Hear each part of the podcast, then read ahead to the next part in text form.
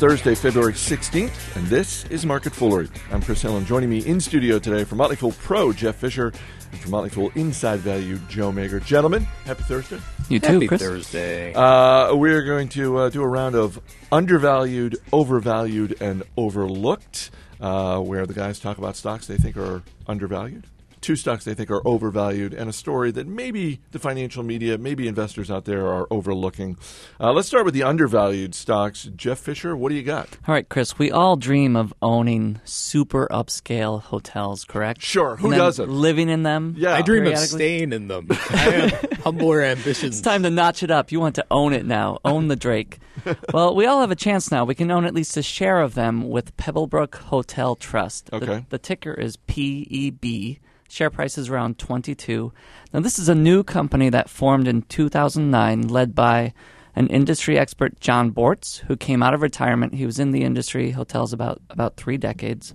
Came out of retirement in 2009 to, to form this company and begin to buy distressed upper upscale, as they describe it, hotels around the country. Um, is the is the Drake one of them? The Sir Francis Drake in San Francisco is Yeah. indeed Wow. a Pebblebrook Hotel hotel, along with the W Hotel in Boston, the Hotel Monaco here in D.C., Hotel Monaco. yeah, the in- one that used to be the government building in Chinatown. Really? That's it's a hotel. It's really now? a trophy It's a property. gorgeous It is really hotel, nice. yep, Wow. yep. The Benjamin in New York City and the Hotel Monaco in Seattle. I don't need the whole roster. Well, maybe you do. Where are you, where are you going to this weekend? So they own 14 hotels outright, and they have 20, including some partnerships. And what they're doing, they're buying the hotel itself, not the debt that was previously attached to it. Okay. They're buying at a discount. They're improving operations, and then they're of course waiting for the economy to recover. But as you know, upper upscale has good foot traffic as it is, so they're improving operations already. Shares yield 2.2 percent. We think there's upside well into the 30s. Um, Yeah. What? Oh, sorry. I, go ahead. I love Pebblebrook. I own it. It's an Ivy recommendation. It's one of my biggest holdings. I completely agree, and I think it's a thesis that has a lot of legs. So, what is the big? Because we we don't really talk about hotel trusts uh, uh, on the podcast. Um, what is the big competitive threat to something like Pebblebrook? Is it another hotel trust like Hospitality Properties, or is it is it the market forces? Is it the economy in general? What what is keeping the management of Pebblebrook up at night Well, in terms of uh, what they're afraid of? Okay, in, in this case, Chris, their advantages first are location. They Mm-hmm. focus on the coast and they focus on urban, urban centered, of course, uh, great address properties. Mm-hmm. And you can't build right there anymore, of course. There's no land left. Location and uh, brand name, of course. But their biggest threat is probably a, a weaker economy. Deflation. Much- I, I mean, any flavor or mix of those two. So now that we've uh, we're, we appear to be coming out of a rough three or four years for the U.S. economy, um, is that mainly why you think it's undervalued right now? That is part of it. I, I think they're buying these properties at a great price to begin with. The shares do not trade much at all above a conservative book value estimate. And so I think that the downside is mitigated while we wait for a recovery. But I think, Chris, to what you said, yeah, after we're we're about four years now into this financial storm, if you will, and although it still looks rocky, it's going to improve. I really, I really, you have to believe it's going to improve the coming years. All right, Joe Magyer, what's your undervalued stock? So I'm going to go with GM, which just reported pretty strong result this morning that everyone was happy with. Record record profit, right for the for the year? Yeah, well, you know, as a shareholder, and I've recommended this one. It's a Best Buy now at IV. It's had a tough go, but this was a great year for them. Sales were up, profits were up. I think they pretty well established that they are back and doing very well. And I think that as we see more new vehicle sales come back online, which they will, that they're going to capture a lot of that. They gained share and they haven't been too aggressive with marketing. All that said, I about threw a fit this morning when I looked at how they've changed their plans for their pension. So I'd been hoping that they would use some of their enormous $33 billion cash pile to make some sort of contribution. And they did make some good small steps. But specifically, what, what really upset me was how they've changed the mix of the assets. So they've gone from having, as of the end of last year, 41% of the plan assets being in fixed income, so mm-hmm. bonds, to 66% this year. Wow. And they've dropped equity from 29 to 14. So they're so they're in their pension plan. They're making a huge bet on bonds. Right. And what kills me is that I feel like they're doing this at the worst possible time. Yeah, Joe, that goes against what uh, uh, what my topic's going to be in a Yeah. few minutes f- right here. But, yeah, oh it, man, it just absolutely killed me. And they describe it as de-risking. To me, it's uh, de-resulting. I mean, you're basically saddling up at the worst possible time, I think, to buy bonds. Where if you hmm. look at the difference between you know equity risk premiums, which it's this nerdy metric that we use to track how much return you're getting per unit of risk, it's really high, and that's an attractive thing if you're a, a stock investor. Bond yield super low. The 10-year Treasury is yielding like 1.9 percent. Well, the Fed's own long-term inflation target is 2.5. So you're knowingly buying an asset that's going to yield less than the amount of inflation that the Fed is targeting. And what kills me is these guys, it's a pension plan. So this is a long term oriented plan. They don't have to worry about quarterly, even annual results. So they could afford to be more long term long term opportunistic. So it just rubbed me the wrong way. So if you're Ford, if you know if you're a big competitor of GM's, you're Ford, and you're you're seeing the initial headline this morning that they had this record annual profit.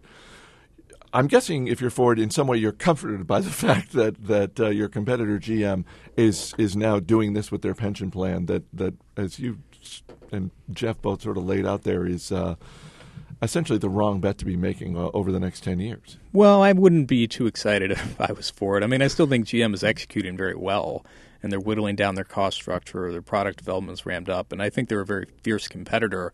I do think this is just going to be a sandbag on them over the next decade, where you're just going to see consistently they're going to have to eke out a little more money putting towards the plan. And people have already expected this, and it's part of the reason the stock has had you know had a downbeat valuation.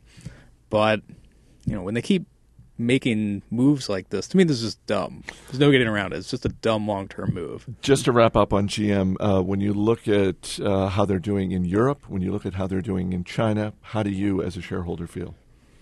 Well, in Europe, I think they need to make some really hard choices that they should have made years ago, but they haven't really got around to. They're they have too much capacity. They need to close a lot of plants. They need to trim the number of car lines they've got. And there's a lot of political pushback on doing that, but I think they're going to have to. And I expect in the next quarter or two, you're going to hear more about that. The China thing, they sell more cars in China than in the U.S., but because of the nature of the joint venture they've got and the economics here in the U.S., this is where they make all their money. And that's going to continue to be the case for a long time. All right, let's move over to overvalued stocks. Jeff Fisher, what do you got? I think this weekend Barron's had a convincing article on Caesars, which recently Just went public. just went public. Ticker is CZR. They are one of the largest gambling companies in the country with 52 casinos. The problem is, the issue is they're not profitable. They have 22, $22 billion in debt, and that is making them pay out 2 billion a year in interest payments alone. So they're burning through cash. They had a hard time going public, so much so, Joe, you, you'll love this if you don't already know it. They just took public 1% of their outstanding shares to, to Wow. that's got to be a new insulting low. They had, and that and that afforded them a, a share price in the mid-teens. So uh, which it's now trading below. I, I mean, I love the fact that this is your overvalued stock. It's trading below where it went public just you know in the last couple of weeks. well, and, and it still trades at about 11 times this year's projected cash flow, whereas profitable peers like Ameristar and Pinnacle trade around seven times. It seems like uh, Caesar's one big hope right now is their World Series of Poker, which is their online unit. And uh, they separated that business unit from the rest of it, so this unit is not burdened by all that debt. But here, they're they're hoping that this becomes legalized, and that's that's not a good investment. That's a heck of a thesis. we'll see how that works out for them. Uh, Joe, what's your overvalued stock? I'm going with Zillow. So there's a lot to like about Another Zillow. recent IPO. Yeah. Well, again, one of these low float IPOs where they don't put put out many shares and they kind of goose results and you know the stock price as a result. Although it doesn't work for these guys very well. Uh, you know, in Zillow's case, there are some parts of the business I like. I mean, it's basically doubled revenue over the past past year, and they've increased their mix coming from subscriptions from realtors, and I think that's valuable and important because the rest of it is display ads. which is not a very attractive business. You're relying on traffic and the whims of the broader economy. And display ad prices in the long term are probably going to eke downward in real terms. What gets me is basically the valuation and the lack of a competitive advantage to substantiate it. It's selling for about 14 times sales. You know, right now Apple's at what four times sales. Google's five, six times sales. I mean, Come on, it's Zillow. Give it a premium. I know. You know, I would be willing to pay up for Facebook at 25x sales much sooner than I would pay for these guys at 14 times sales because there's just no real discernible long-term advantage that I can gather. I do like the subscription business, but it just doesn't make sense with the money. Um, and this is the this is the website that um, basically has real estate information. So if you're looking to buy a house, you can go to Zillow.com. Presumably, they've got information, you know, on the property. Although I think the very first time we talked about this, right after they went public, we, we went around the room and, and typed in our own addresses. And I know that for my home, the information that Zillow had was it's was completely wrong not even here. remotely accurate. They have their their Zestimate, which is what your home yeah, is supposedly on. worth. Yes, if right. they were within the ballpark on that, I'd have a little more confidence in their business. But they're so far off the mark. Yeah, and they're not the only people capable of producing these things either, so there's not much of an advantage there. And there are plenty of other great sites to get real estate information. I mean, Redfin, like I'm in the market for a home, and that is definitely my first stop looking for. Yeah, I mean, if you're looking for a home, the information has to be accurate. I mean, real estate is all local. We all know that. They can't even get it right in these little markets where they're pricing things. Look, it's a zestimate. Okay, they're not saying it's. It's zac- fun, okay. okay, you put the Z on it. Okay, they're not that's saying okay it's then. accurate. It's a zestimate. Within fifty percent. um, uh, let's uh, wrap up with uh, a story that maybe you think the financial media is missing or investors might be missing, and and uh, maybe a stock idea that comes out of it. Jeff, start with you. This is an optimistic one, a, a hopeful one. I think a big story that's being missed is how attractive stocks are, are likely to be the coming 10 years. And one reason for that is because in, in every single case since the 1920s, when the market has had a disappointing 10 year period, the 10 years that follow it ex- exceed typical expectations. Now, to put some numbers on that, the average recovery after a weak decade has been 13% annualized returns the next 10 years, with a low of 7% annualized to a high of 18% per year. We've just come through a, a very weak decade.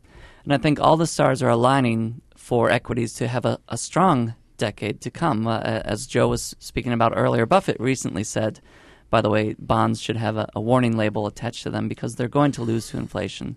Uh, the S&P yields as much as, as a 10-year treasury. S&P companies are buying back 5 6% of their shares every year and growing earnings on top of it. Um, so it all it all lines up to equities outperforming I think uh, most other asset classes the coming 10 years and that's that's great for us. Now we all know the bear arguments that Europe, the the economy in general, demographics as Yep. baby boomers get older, but I think corporate earnings will overcome these things and continue to grow and, and create more value. Yeah, and you know the existence of bear arguments doesn't mean that it's you know a bad time to invest. If anything, that's, That's- typically when it's the best time to get in, right? Yeah, and it's a, and and yet we're seeing outflows from from stocks continue. So Um, give me one stock that you would feel comfortable with for the next 10 years, assuming that it's, you know, it- we've talked before about Buffett and his line, you know, you think of it as you're buying it and you're going to be Rip Van Winkle, you're going to go to sleep, you're going to own that, it. that might happen. I might run to some island and disappear for ten years. Uh, Uh, it's something Buffett owns. Uh, Mastercard. Be very happy to own them. It's a reasonable price. Their main competitor is cash, and still most transactions around the world are, of course, cash. They're doing a great job executing. Joe, you got a stock you'd feel comfortable owning for the next 10 years? Yeah, I got a few. I think Berkshire, uh, Berkshire Hathaway, Warren Buffett's baby would be one. I think it's a collection of great businesses that spin off tons of cash, and at this point are now in a way that they can reinvest in themselves pretty easily. And I think the stock is pretty attractively priced. And as we talked about uh, earlier in the week, See's Candy. I mean, See's Candy. Great candy. Just Oh, I like liked hearing candy. you guys eat that on the air. That was that, That made me hungry on my drive home. Yeah, that was Joe. That was Joe chewing on the air. You're welcome. Do you have any left? Is there any more? Uh, you know what? We actually did. We got a second shipment. It's back at my desk, and uh, Monty Singleton, a longtime listener in Utah, yeah, sent, Monty. sent uh, uh, uh, we got another box of See's candies. Thank you, Monty. Thank you, Monty. Let's wrap up the show. I want to get a sample. Um, uh, Joe Magyer, uh, a story you think might be overlooked. Yeah, well, I'm going to bring it down. I completely agree with Jeff's point. Um, I think that's a great one. I'm going to bring this overlook down to a specific company, and it's Blue Nile. This is a business that was a real high flyer for a while. Stock got up to about 100 bucks a few years ago. And the basic theme, in case anyone doesn't know, is they're an online jeweler and they're the biggest presence out there. And they were an early mover, great business model, great cash flow generation. At least it's set up that way. But the stock just really hasn't performed in the business in a way that I think most people originally expected. Mm-hmm. Um, even though a lot of people are becoming more comfortable buying jewelry online, I bought my fiance's engagement ring online, I bought my wedding ring online. It hasn't really panned out like you would expect. And I think a lot of us have been kind of disappointed with that. And I don't own shares and haven't for a better part of a decade. But I do think it's an interesting story. And at a market value of four or five hundred million, at this point, you know, you're starting to wonder. It's not that these guys are going under anytime soon, but it is kind of floundering, and you wonder at what point, you know, Johnny Amazon comes in. I was just going to say it's a Seattle company, and so is Amazon. right, and they've got you know a very pricey stock to use as currency. I like Amazon, but it's very expensive, and they could say, look, you know, we want to make an all stock deal. They go in, buy it, and suddenly you plug Blue Nile into the huge distribution network that is Amazon. They get more sales out of it.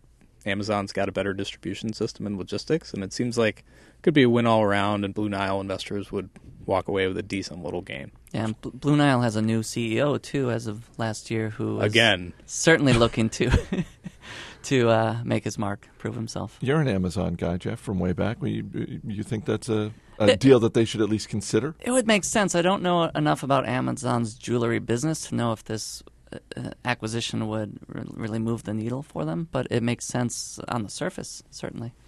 All right.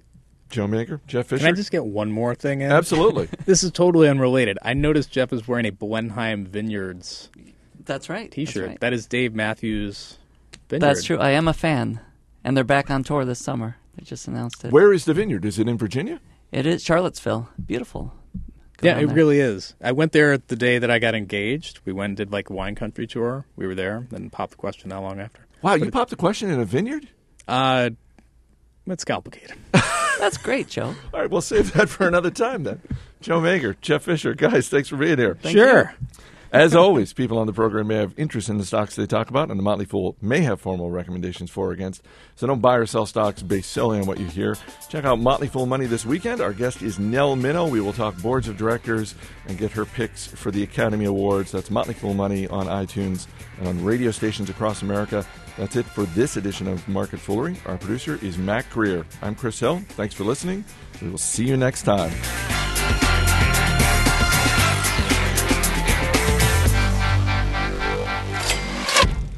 Need to hear the rest of that, Joe, at some point. It's good wine too. Oh, it is, and you know it's a beautiful place. So you you I actually looked into trying to do the wedding there. Hmm. Yeah, but it was idea. too far out of town. So you took her to a vineyard, got her drunk, and popped the question. yeah, well, it worked really well. Hashtag winning. And, and Jeff, if I can get a few more hotel locations. Coming right up.